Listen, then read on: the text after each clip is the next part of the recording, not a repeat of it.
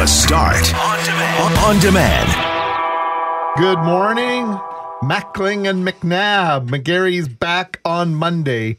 Two more days left of Bad Santa. We'll play at seven fifteen. What was yesterday? Lux Barbecue gift certificate, right? Yeah, it was a party pack or a or a gift pack. So we got two more gifts under the tree to be unwrapped. Stick mm. around. We already gave away an ugly Christmas sweater. What, what, d- what are you trying to do here? I feel like the odds are just really good for the next two days. That's all Oh, I'm saying. Okay, all right. Um, I was just thinking about Jeff Braun's newscast here. Yes. Are you missing something? I'm missing the what do you call that? The s- wind the wind sock. sock that goes over the microphone. uh, maybe it's on that microphone over there. So if you're hearing some wind this morning, Get a sock on. Put a there's no sock on in it, the McNabb. studio. Where Anyway, is it? All it's irrelevant for anyone. All if right, I sound stay away. great, and you know what, just tell me that I do. You sound fantastic. Then fantastic. we'll carry on. uh, just scrolling through Jeff Braun's newscast here at six o'clock. Sure. Uh, Donald Trump impeached last night. Mm-hmm. Are we going to talk about that today? Uh, we're going to talk about. I'm the first person to ever get impeached, and there's no crime. I like. I feel guilty. There, we're done. Is that it? I think so. Listen, it's an important process. It's the- only the third time someone has been impeached. What he was trying to say there in that four second bit of nonsense is that he thinks there hasn't been a crime, so why has he been impeached? He's the first person to be impeached for no reason, is basically what he's saying. There's a whole lot of process and shenanigans going on uh, in the States right now. It's going to be weeks, months before this moves forward. Will it make a difference? Nobody seems to know. And so, therefore, I'm saying I'm the first person to ever get impeached, and there's no crime. I like. I feel guilty. that's it. I'm going to uh, just draw on my inner John McLaughlin and say, You are correct. Nothing will come of this.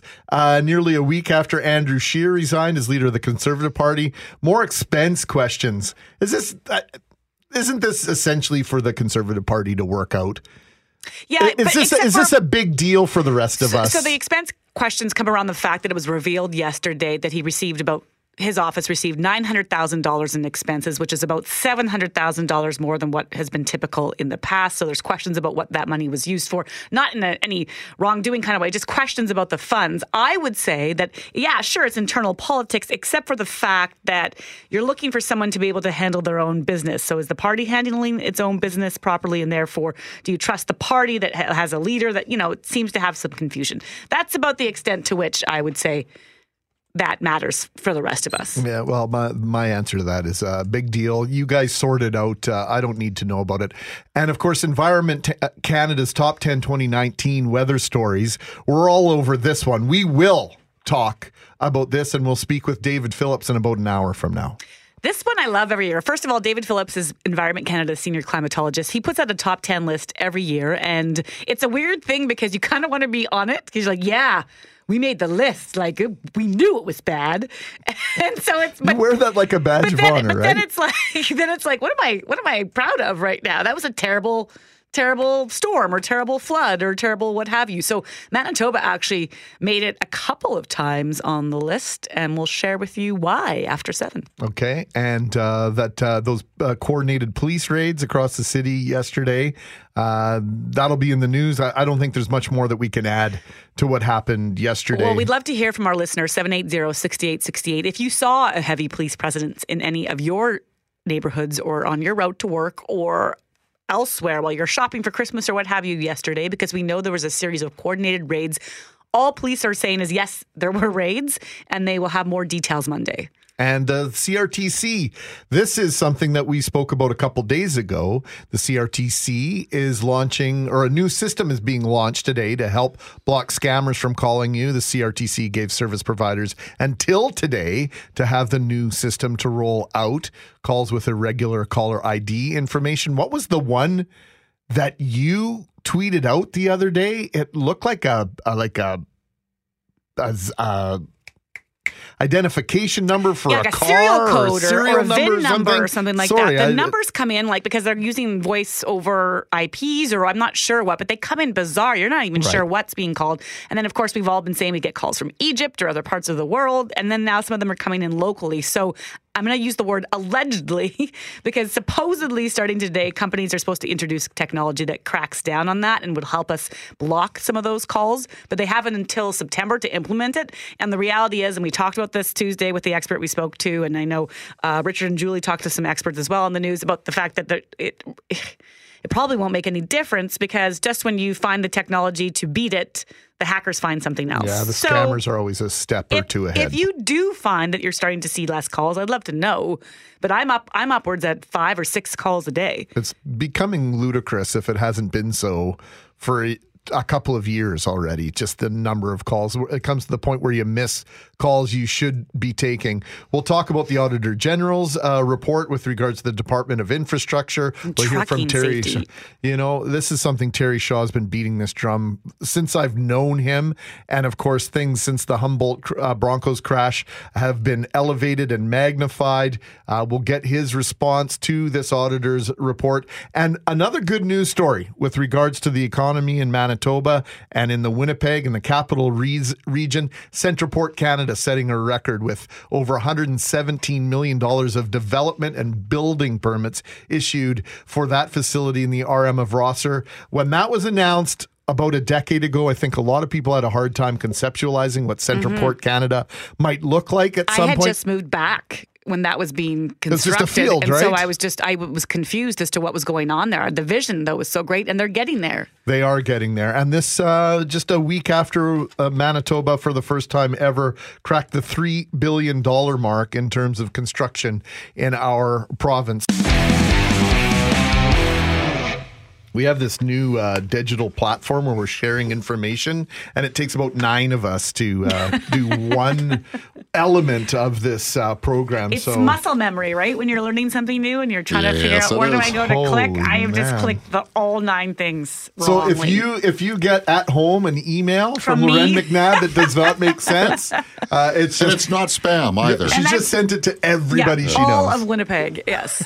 Sorry about that. 649, we have coffee and uh, talk about a variety of things at this time of the morning. Kelly Moore's here. Jeff Braun, Jeffrey Forche, who lives behind the glass, does a great job uh, keeping us on task. Why don't I start with you, Jeff Forche? Jeff, are you going to see the new Star Wars mo- movie? Uh, no, Why not? I've only seen two of them. Uh, It's not really my jam. Well, you know what? I think uh, I should have known that. Jeff How Braun's about- shaking his head in disgust. so then we're going to shift uh, Jeff's and go to Braun. Yeah. Did you know that you can have a beer at the movie now? Uh, I did not know that, I, but now I do. Now So- you do. I'm not going to. You've but uh, always been able to at those VIP ones. Yeah. Yeah, the one on McGillivray, they've had uh, alcohol service there for a long time. Like there's a lounge, and Yeah. the- you know they'll come and they'll bring But it to you. But I was now, walking through the one in St. Vital and saw a sign advertising this the other day and thought, what's that about? how much do they charge for the beer? Yeah, I was just That's gonna what ask I you. was I wondering. googled it and it says between seven and nine dollars for beer, eleven dollars for wine, but that it would vary province to province based on taxes. Eleven dollars for a glass of wine. Yeah, yeah, yeah. So it, it, I have no problem with this. Um, you know, I'm I'm an adult. I can make choices. You know. well, we're hoping nobody has a problem. I bet with you get it. carded though. Well, no, there, there are going to be people who have a problem with this. Do you this. think? And, and and say, you know, why do you need to have a drink there? But the thing is, it costs so much just to go to a movie. So like having that one drink is going to cost you so much money. You're not going. You're not going there to get drunk. Okay, so this the is movie's op- not long enough. This is an option, Yeah, Greg, that too. at, at where now? Scotia Bank uh, Multiplex over here at Polo Park, St. Vital Silver City, and at Kildonan Place Cinema. Okay, so it already costs a lot to go to a movie. I get that for Yeah, it Jake. cost like thirty bucks just for one person. but when No, I for a movie? oh yeah, all in like fifteen well, bucks for the once, ticket. once, you 15. have, once you have your what are you buying? and- Five, five barrels of popcorn? No, No, uh, it's fifteen bucks for one regular popcorn, one regular drink. It's fifteen bucks. yes, Yeah, plus, plus the ticket. plus the tickets. You're at thirty-five bucks. bucks. So, do you have to have popcorn and, No. a, and a soda? Literally, the only reason why I actually ever want to go to a movie so is how for much the does it actually cost to go to the movie? like twelve 15 bucks. there you go. Thank you. Okay, but here, here for so many of us, uh, in my life anyway, and I'm, I think I could speak for a lot of moms who are. Am I middle aged? Yes. Right. Oh, you know, you're getting you're getting on McNabb. So a lot of middle-aged couples like myself, you like you you want to go to a dinner and a movie every once in a while, but quite frankly, like that's a costly combination. Or you don't have the time or, or the energy on my shift to Mm-hmm. necessarily do it all. But you do want to go to a movie, and the drink to me adds like that bit of making me feel like I'm kind of going out, like having a bit more than just the movie. So I would like a glass of wine with my popcorn. So it adds to the date it adds ambiance. to the date ambiance. I, was- If I'm Okay. taking my kids, am I going to order a glass of wine? No. I have a question. Well, maybe. Depends on, Depending on depends on, the acting. movie and how they're acting, right, Kelly? Depends on who's driving. Well, that's Another a good whole other That's, question, uh, right?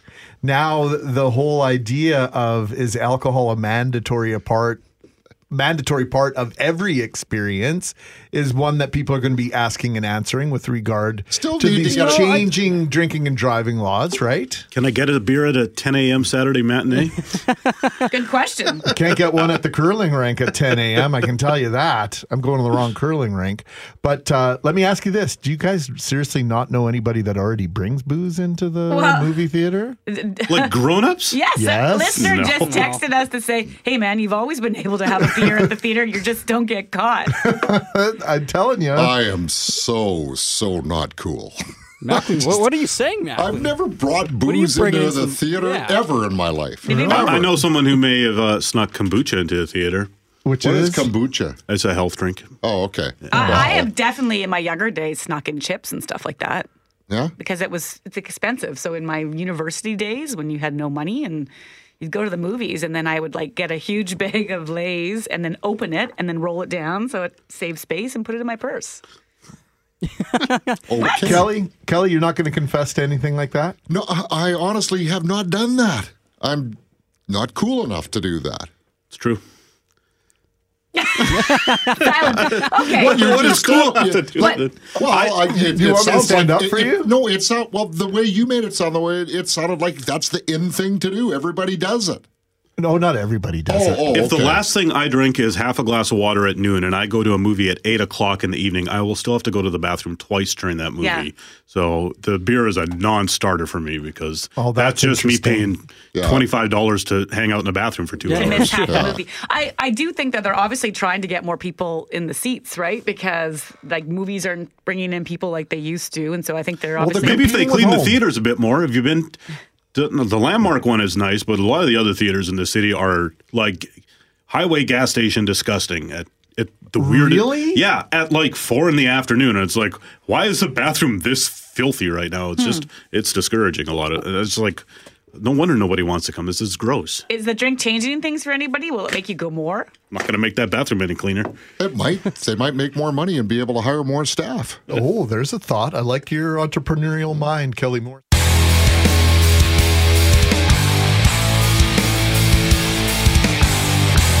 It will definitely be a white Christmas in Manitoba.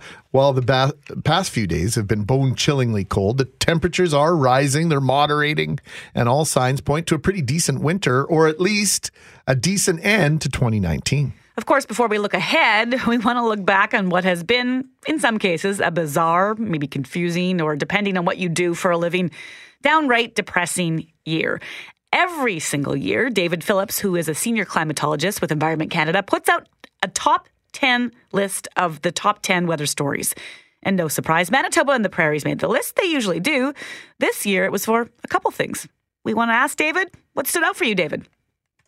Well, you know, on the prairies, I think for me, what stood out was the uh, was really how tough it was for for growers. I mean, uh, I mean, it was for growers always find it difficult from a weather point of view, and they had trade and taxes and tariffs and transportation issues. But boy, the weather was weird, wild, and wacky. I mean, you started off in Manitoba, for example, some of the driest conditions ever. I mean, Winnipeg had the driest January to June in its history, and we're talking about over a hundred years. I mean, there was just no there was no flood threat, although there was an early flood threat. People thought with all the snow in January and early February, uh oh, the Red River was going to be at its peak. But no, it was a snow drought and no precipitation after that. And then farmers were happy when we saw some rescue rains that came in uh, uh, in in sort of July and August, but they couldn't turn the faucet off, and they had big snowfalls, they had cold, they had heavy rains. One of the the wettest uh, August, September, October on record. So it was really unfair to them, and we still have millions of hectares of of crops still sitting on the prairies waiting to be harvested next year. That was that was not a good situation, and uh, I, I think also for me, what was how brutal February was. Do you remember February, guys?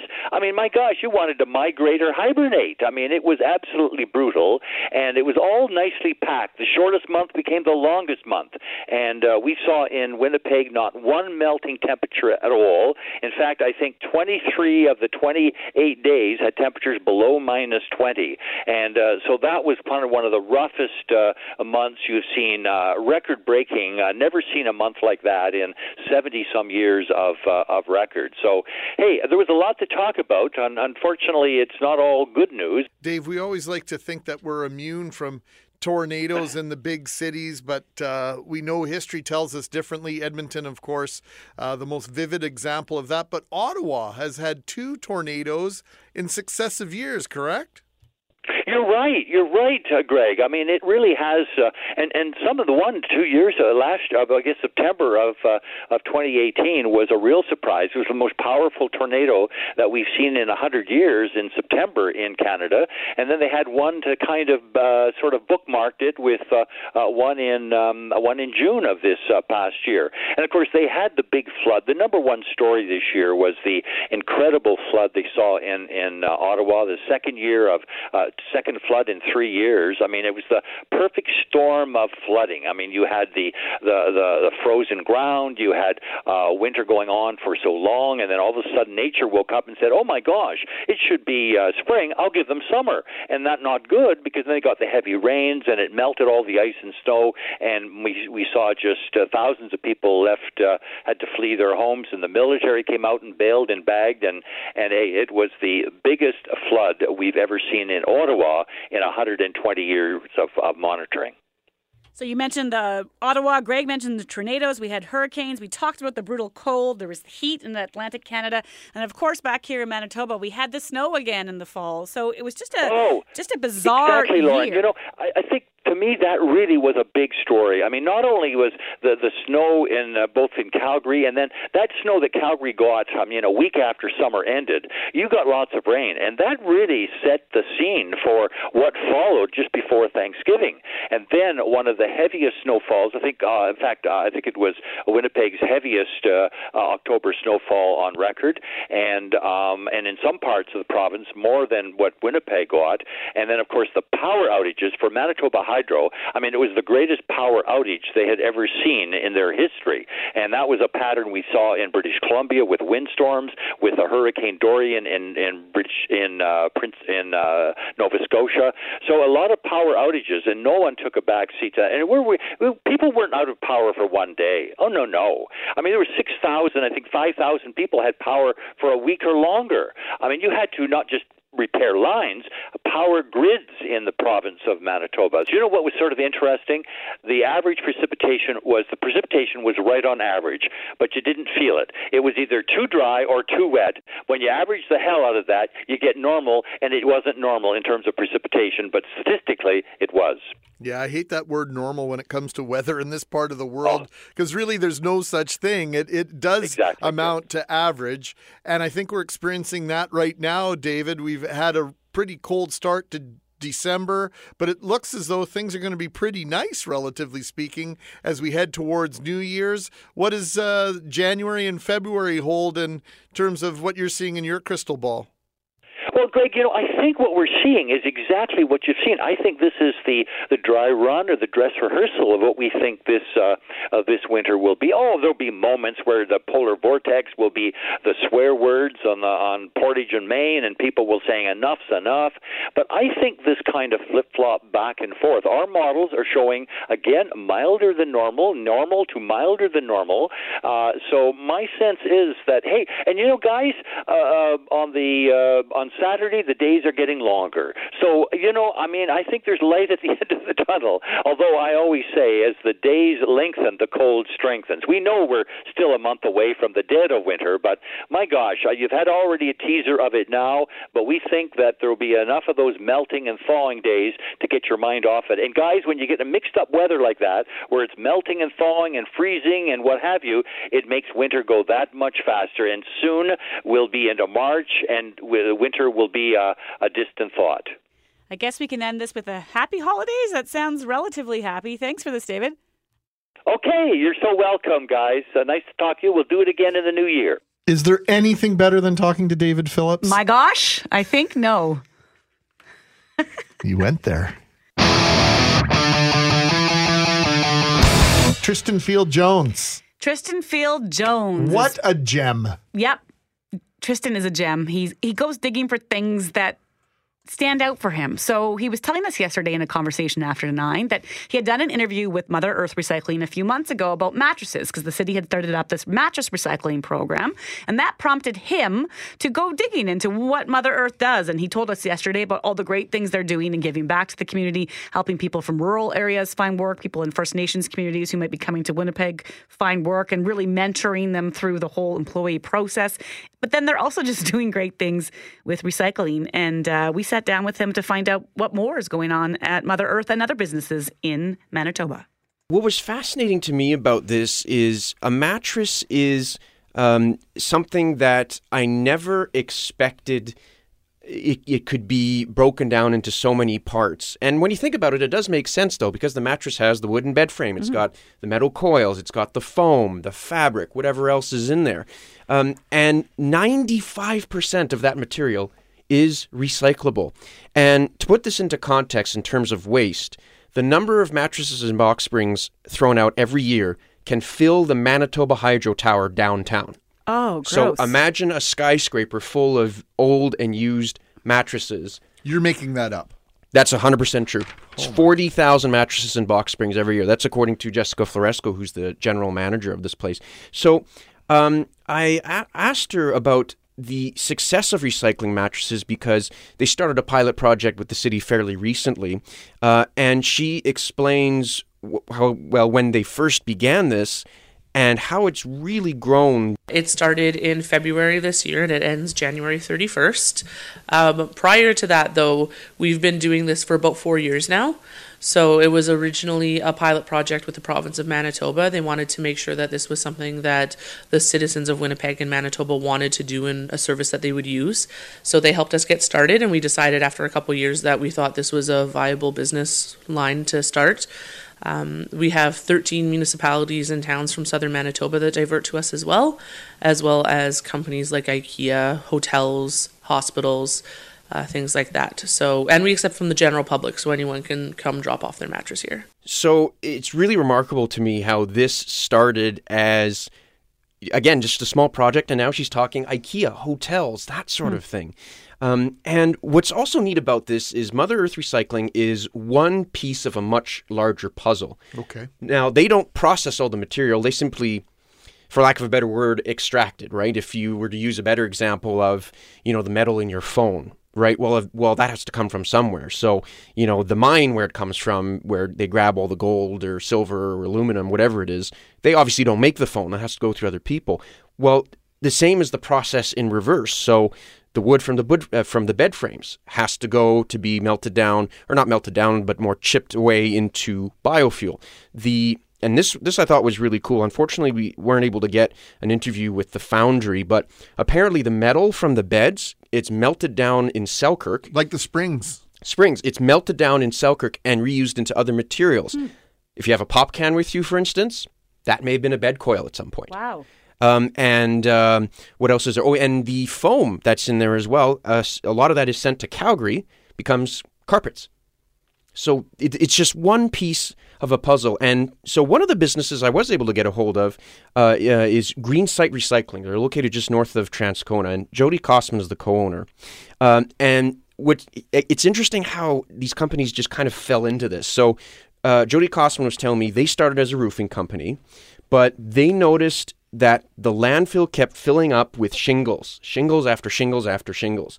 And they were thinking there has got to be a better way. And they started reusing these shingles, which are made of asphalt, into roads. In fact, you have probably driven on a freshly paved roof, so to speak, mm-hmm. because that used to be part of you know part of a roof. So they also realized that there's growing demand for other things too. We purchased a new grinder, which allowed us to also start grinding other materials. Uh, and so we saw the need for finding cleaner fuels. Uh, so uh, we started to grind uh, wood waste. And with this wood waste, it created biofuel. and they use that as well for compost. Uh, so essentially, next time you're planting a flower, that could have been an old kitchen cabinet or an old bed frame. That may have been what it was because so much of this material is reusable. And um, so you started this journey at Mother Earth, Yep. and then in conversations because you were curious about mattresses, you found out all sorts of things. Mhm. Then you end up in Transcona because you're like, well, what else is being turned into? Basically, and and I find out through this business that oh, by the way, not only do we use this as biofuel and animal bedding, but we also uh, use it as uh, we also do roofing, and they're expanding, they're branching out into other things. And what's remarkable is that these are new businesses. Like we're talking people that have been around since not even the the beginning of the decade, like less than 10 years old, and already they're finding opportunities in terms of this. And um, I'll, I'll, I'll play this clip here, but Jody Kosman said something that was really interesting to me. Um, she said uh, it, it's kind of they're they're surprised, a little surprised at their success because here's someone who's dealing with farmers, with colonies, and she grew up in the city, had no idea how to go about this. We have never been farmers. I grew up in the city. So for me, I, I didn't know the needs of a farmer. And so for me, it's interesting and, and a lot of fun to visit the different colonies to actually see how this, how they put this into in place. I'm fascinated, and I think that word's been used several times in this segment by the idea that so much of this have come out and has come out of asking that very simple question: Is there a better way to do things? Yeah. Exactly. And one of the things, too, I find really interesting, and Greg, I know you've got a, a lot of experience with businesses, uh, is that, you know, anytime there's a challenge or a problem, and here our, our problem is climate change and the environment, we have an issue with that. Now, too often, I think the conversation is business versus the environment. And yet, here we have great local examples of people saying, no, no, they're one and the same, and we can make this work. Because, again, to emphasize this, Mother Earth, Recyc- Mother Earth Recycling, for profit business, Green Site Recycling, for profit business, the metal recyclers in Selkirk, that's for profit. People are finding ways to make money while doing good for the environment and supplying local jobs. It can be done. And even more remarkably, a lot of these people, they never expected to end up here, and yet there they are. I love the way Tristan Field Jones tells the story. Thank you, Tristan. He'll be back throughout the day. it's really incredible too what telling those stories can do and the impact they can have on our listeners. Someone texting us to say thanks to this program. They took five items for recycling to Mother Earth yesterday instead of to the dump. Thank you for that. We appreciate it.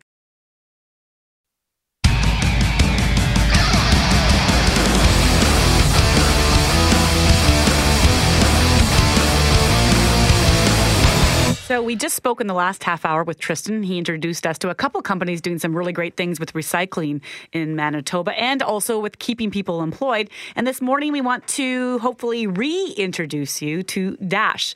So they provide the opportunity, supports, and environment in which persons living with developmental disabilities can really reach their full potential and find work. And we're joined by two guests, Greg. Yes, Brenda Martinensen. I think That's why- Martinensen. this is why I had it. Martinson. There we go, Martinson. That, that you see, you set me I that up. deliberately set you up there. I was like, I've already forgotten how to pronounce. There we go. Oh, thank you. and Philip Bialk. And uh, Philip is a DASCH client. He works at Mona Lisa restaurant. We were talking about that off the air. And uh, Brenda is the chief strategy and growth officer for DASCH. Uh, I was trying to set you up Mm-hmm. I know. Brenda's last name, and then you flipped. Threw it back. Yeah, Threw it back. flipped Wasn't going to do it, me. Brenda. But- Let's let's start with the basics this morning. So walk us through. If there are folks out there who aren't familiar with DASCH, tell us about some of the things you guys do. Okay. So DASCH is uh, an organization that's been around for many decades, and, and it uh, provides uh, any and all supports for individuals who are differently uh, abled. So, whether that's residential, vocational, day programs, respite, foster care, any of that, we got it covered. And that's to find jobs, employment, places of uh, volunteer? Not just for employment, we also do residential support, so 24 7 care. Um, the day programs, depending on their age, uh, may be recreational based, maybe retirement based. Uh, so it really looks at each individual and what their needs are and what they want out of life. So if what they're looking for is vocational and employment, competitive employment, we got it covered. When you came to DASCH, Philip, what were you looking for? I was looking for a place to live because I wanted to live away from my mom. I wanted to live on my own. You wanted some independence. Yes. And how old were you when you went looking for that?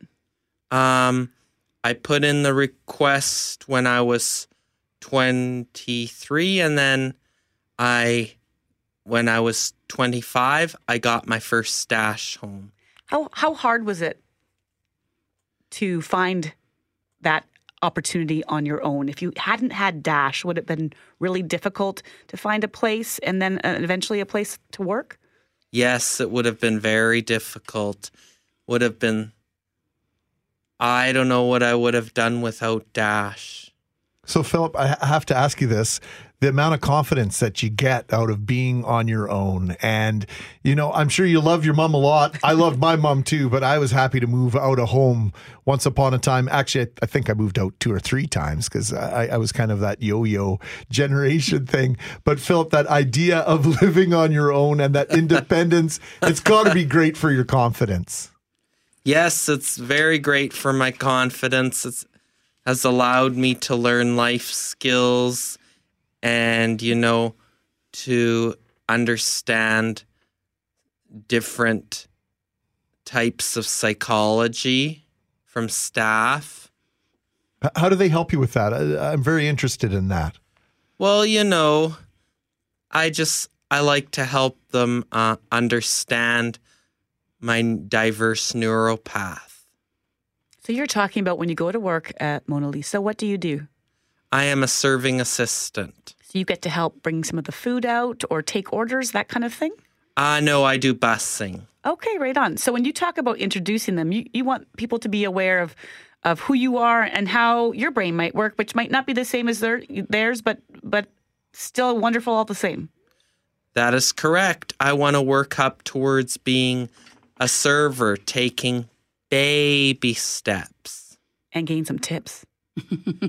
Oh, you can gratuities. You can never overdo gratitude. I always say thank you after every time.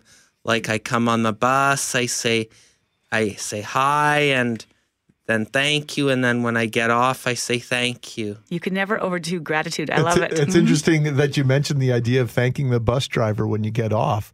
I saw um, a, a thread on Twitter yesterday, and somebody was asking, "Is that just a Winnipeg thing? People thanking the bus driver when they stop at your bus stop and getting off on the front of the bus?" And I said, "I remember doing it from the back of the bus Mm-hmm. when I was younger. You would get off that thank you and up to the front of the bus." So I, I I'm down with the whole idea of gratitude Philip. So, talk about a little bit more about your relationships at, at Mona Lisa and how that's just kind of changed changed your life. Because is that how you got introduced to bocce? Yes, uh, I tried bocce at a summer life skills program 14 and a half years ago, my final of three years. I was in that summer life skills program, and never did I imagine I would be a world champion. That's absolutely unbelievable. You got to go to Abu Dhabi, right? Exactly. Yes, Abu Dhabi. For the I rep- Special Olympics. I in bocce, and yes, I play on the on the Mona Lisa League in the summer and on the Cafe 13 League in the winter. And I have a great coach. It sounds like you're a little bit of Special a. Olympics coach. We are a vertical team on both leagues. I love it. I think you're a little bit of a ringer uh, on the on the Mona Lisa team, but uh, we'll talk about that later. Brenda, just when you s- he- he- you know Philip's story intimately, but when you meet someone who is coming to DASCH for the first time, and and maybe they're they're dealing with uh, some of the same gifts that Philip has, or different gifts. How do you how do you approach that? Is there a, a period of time where you're, you're analyzing and trying to figure out what situation worked best for that client? How do how do you do that initial assessment, and where do you go from from that? So it's very individualized. Every person is different. Everyone has different um, strengths, but they also have different interests. And so it really is, there's a formal and an informal piece. So there's formal uh, vocational assessments in terms of what their interests are and where their strengths lies. But it's also a lot about dialogue and relationships and communication and really drilling down into what they want. Um, one of the things that's really unique about the Dashworks vocational program is that it's uh, it has something that doesn't exist elsewhere in the city, which is basically like a post secondary education component. So we can talk to people. Do they want to learn about computers and technology? Do they want to learn business and marketing, uh, processing and production, um, industrial, consumer service, all those things? And just the other day, I was having a conversation with someone, and and she didn't know. She really wasn't sure, you know, where she would want to go in this program. And then we started talking about her love of baking. This program builds that in. So whether it's learning how to make a cup of hot chocolate or making a cheesecake, she got so excited. She was literally doing a dance Hmm. around the room because she found a program that would support her passion, help her develop those skills so that she can then turn around and go to the community and go to employers and say, I have a proven track record of being able to do these things. It's not just learning on the job, right? How hard is it to make that first step, whether if it's Philip to answer this Mm-hmm. question as well as for you, Brenda, in the sense of, you know, you want to make these steps and you want to move out of the house or you want to find a job, but is there, how often do you get clients walking in saying, like, I just didn't know where to turn or I, I feel like something was holding me back, or or maybe somebody wouldn't want to employ me. Were you worried that somebody wouldn't want to take you on, or have you in their apartment building, or any of those things, Philip? Well, you know, with jobs, um, I just want to say it's very, I feel good when I work, and, you know, I want to buy my own house and car, and I want to have my own income t- to build a relationship with different businesses, organizations, and financial institutions. You want to be more independent. And, and Brenda, I think we often hear back from employers who say it's the best decision they've Oh, ever made, right? Because the, the growth they see among their staff and, and the, the feelings that they all get and working together and having this diverse workspace is really important. I actually think it's really important. Um, you touched on something vital. There's actually an incredibly sound business case for businesses to tap into this untapped talent pool. Uh, and it goes beyond feeling good. It's actually a good business decision. There is decreased employee turnover. What employer does not know how much it costs for uh, for turnover? It's expensive. There's decreased absenteeism. The Canadian economy, 16.6 billion last year in absenteeism. That is all dramatically reduced when you hire differently abled individuals. Um, beyond that, though, Because they're very like they're engaged, they want to be there. Yes. And what I think most people also miss is that actually their bottom line increases. Productivity goes up, morale goes up, um, the customer loyalty goes up. Amazing stuff, Brenda. How, how do people reach out to DASCH? So we can be reached through uh, the website, dasch.mb.ca. Uh, we are currently doing our holiday campaign to raise funds for the Dashworks program. And until December 31st, we have the Double Up for DASCH campaign, which is supported by the Justman Family Foundation. Uh, Philip, I have one last question for you. Ooh. How long you been working? Well, two actually. How long you been working at Mona Lisa? Seven years. H- how many how many days have you called in sick? Um, he can't remember. Uh, two or three. Two, or three in seven, years. Yeah. That's what you call dependable. That's what you call you're Philip, hired. Absolute honor to meet you, sir. We'll see you again sometime. It's an honor to meet you too. Thank you for this, Brenda. Thanks for the work that you do. Thank you for having us here on the start. Hope you're having a great start to your day. Greg Mackling, Lauren McNabb, Brett McGillivray's back next week, and then Lauren McNabb takes off for Yeah, a bunch of days, and then A we celebrate. Christmas and Boxing Day, and then I think I have a day off. I think we get back to normal completely January third. Yeah. if I'm not mistaken. That's right. Uh, Not that that matters to to many of you, but for those of you that it does matter to, thank you so There's much. the info. Yeah. Thanks for all your feedback, your Christmas wishes over the last several days. It's been very nice to hear from you. 204 780 6868. And we want to invite you to cjob.com. Question of the day, brand new question of the day, thanks to Lauren McNabb. For safety reasons, some Winnipeg stores have recently adjusted their overnight hours. And this comes to us from folks who have been listening and reaching out to us and saying, hey, it's not just 7 Eleven that's changed their hours, there are other places as well. Mm-hmm. So we decided to turn it into that question of the day. Have you noticed any changes in your neighborhood? Four options for you at cjob.com. Question of the day is brought to you by Mr. Furm- Furnace. Don't call them first, you'll see why. Call Mr. Furnace at 204 832 6243. All right, so our next guest is here to tell us about something that this is how it was pitched to me, first of all. It said The Cavern, a most beloved and iconic Osborne Village venue, is closing its doors forever. And then in brackets says Q having sobbing. So this weekend, that's the location right next to the Toad in the Hole, or is it a? Underneath, it's un- actually. Oh, we better turn on your mic. That's my fault. I, again, me with the buttons today. It's No, it's not your I'm fault. not on it. Not Oh, good. But yeah, the cavern is underneath, underneath the toad. the toad. So it's closing its doors, and that's in part because the toad is moving and leases are changing. So they're moving to Bocacino's, which closed its doors. It's on more South Osborne. So lots of changes happening in Osborne, and the cavern's been around for a long time, kind of a fixture for folks in that yeah, village. you know, it's such an institution. Uh, everyone I know has been going to the cavern for years, and while it hasn't been a comedy venue for, I think about two years, uh, we figured, you know, we may as well get in there for one last hurrah before it closes down. That's the voice of Sarah Jane.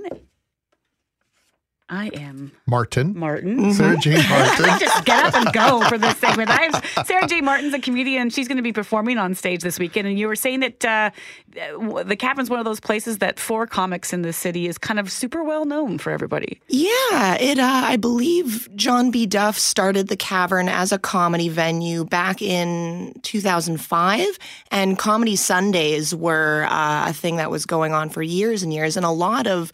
Uh, Winnipeg comics got their start there, so we all kind of hold a little. We reserve a corner of our heart for that space. Right. It's special because it's your first moments of terrifying moments, I'm guessing, for some to get up there. Totally. Yeah. You know, we've all we've had our good cavern shows, and then a lot of the comics who had some of their first times on there. We all, we've all bailed a handful of times on the cavern hey, stage. You got you got to have bad to have good, right? Exactly. Sarah Jane, uh, Winnipeg has uh, become, I think, a little bit of a comedy hotbed, in, in large part to these smaller clubs offering up their their services, their venues to comedians like yourself, an opportunity to have open mics, to have different shows, uh, not just one night of the week, uh, that, that they kind of move around. Tell us a little bit about the the comedy community in our city. Yeah, well, you know, we have a fantastic community, and I think our underground scene is really thriving right now. There are so many different venues almost every night of the week. There's always a show happening. Right now, Wee Johnny's is a huge venue. Every Wednesday, Friday, Saturday, you can see shows there. Handsome Daughter on Thursdays, and lots of different little one offs and shows. But uh, one thing that I I had to acknowledge in producing this final show is the role that John B. Duff played in establishing this comedy scene because he really was one of the forefathers of the scene and he helped so many comics get their start. Uh, And and he, and he he started the open mic night at yeah, he started the open mic at Cavern years ago, and he started the Odd Block Festival, and yeah, he really helped so many comics get their start. So this weekend's really in honor of him as the cavern closes. You're trying to open a few more doors for John, who was diagnosed with terminal brain cancer earlier this year, and it's a mm. fundraiser for him and, and some of his needs. Tell us a bit about it. Yeah, well, uh, unfortunately, Duff has battled cancer several times, and um, yeah, things are not looking so good for him right now. He's got a form of cancer called glioblastoma, which is affecting his brain, and he's dealing with some pretty awful headaches right now. And uh, he's got a GoFundMe set up to help him just because his mobility is really compromised now. So when uh, we were pitching this idea of a final comedy show at the Cavern, I I felt like we just had to acknowledge his role that he had in starting that room and helping start a lot of our careers within comedy. So yeah, we decided to make it a fundraiser for him because it's you know it's Christmas, so it's a, as good a time as ever to band a bunch of people together for that. It's not just giving comics a place to stand or comedians a place to go. It's also the mentorship that comes along the way because i can imagine it's a pretty challenging business. It's a you gotta you've got all these things in your head that you you know you can be funny you know you can get up there and do it but a you need the place and then you need the courage and then you need someone to Mhm. tell you on the the things that did work or didn't work right? And so, Absolutely, and, uh, John was great at telling you what didn't work. oh yeah? Some, some constructive feedback? Oh yeah, I always appreciated that aspect of it too. You know, he wasn't afraid to hold back, and I always think that's a a sign of someone who respects you as an artist when they are um, willing to be uh, genuine with you and blunt about their criticism. it's how you get sometimes. better. Well, talk about that side of it because I've always imagined uh, comedians as being so competitive with Mm-hmm. Mhm. one another, but I've also learned over the years that that there is that back and forth, that ability to take criticism, that ability not not not only to take it but to to deliver it, and there is an appreciation on both sides of it. Absolutely. I think to be a good comedian, you need to have that open feedback loop, not just with the audience, but with other comics as well. That's how you can hone your craft. I mean, if you're just practicing in your mirror by yourself and not really listening to any of the outside perspectives, you aren't really going to make a lot of progress. So, um, yeah, that was one of the nice things about Duff and a lot of the other comics in the city is we, I, I feel it is a pretty supportive community. And especially when, you know, we're a smaller city, it's pretty tight knit. So we need to have each other's backs in that regard. I have to ask you about this political correctness movement because it feels as though nobody is more handcuffed by this than comedians. I've been to a couple shows in the last couple of years, uh, bigger and smaller rooms, bigger and larger shows, well named folks, and others are saying, keep your phone away. Put your phone away. This is this is about us tonight. It's about those of us that are in the room.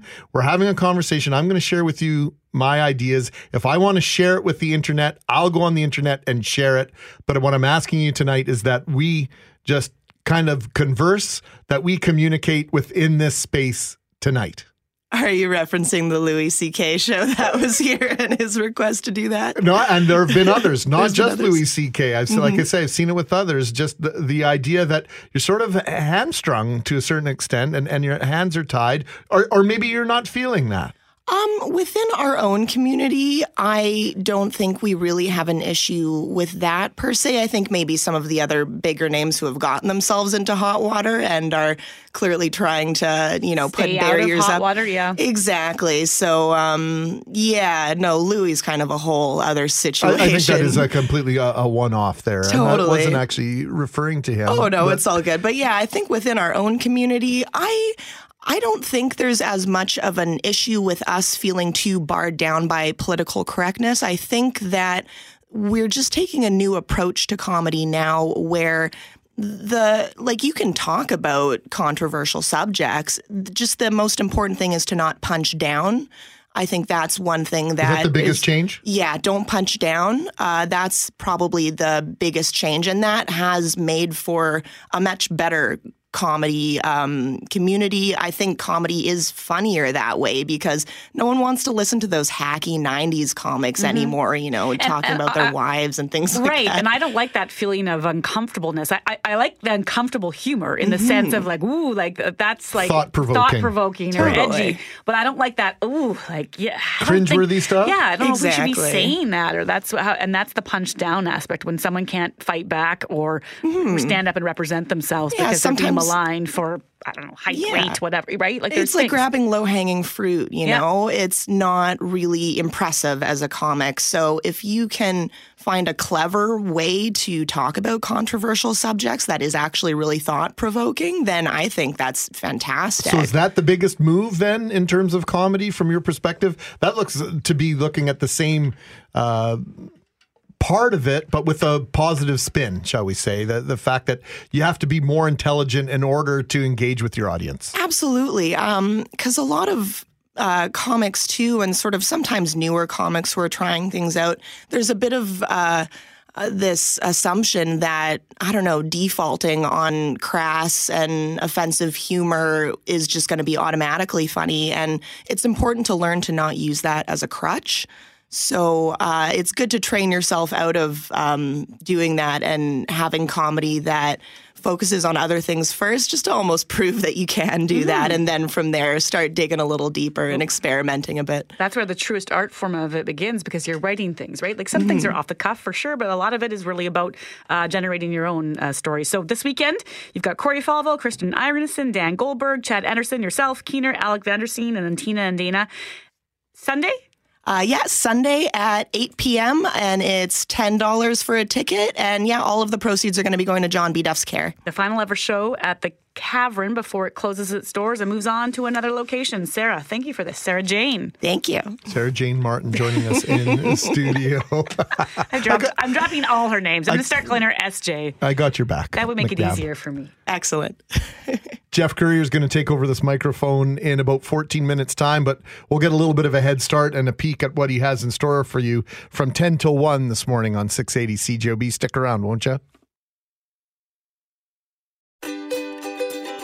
Hey, thanks for listening to the Start Podcast. We are available on Apple Podcast, Google Podcast, wherever you find your favorite podcasts. Subscribe now and never miss an episode. And if you like what you hear, rate the show, tell us what you think. And hey, even tell a friend about the podcast.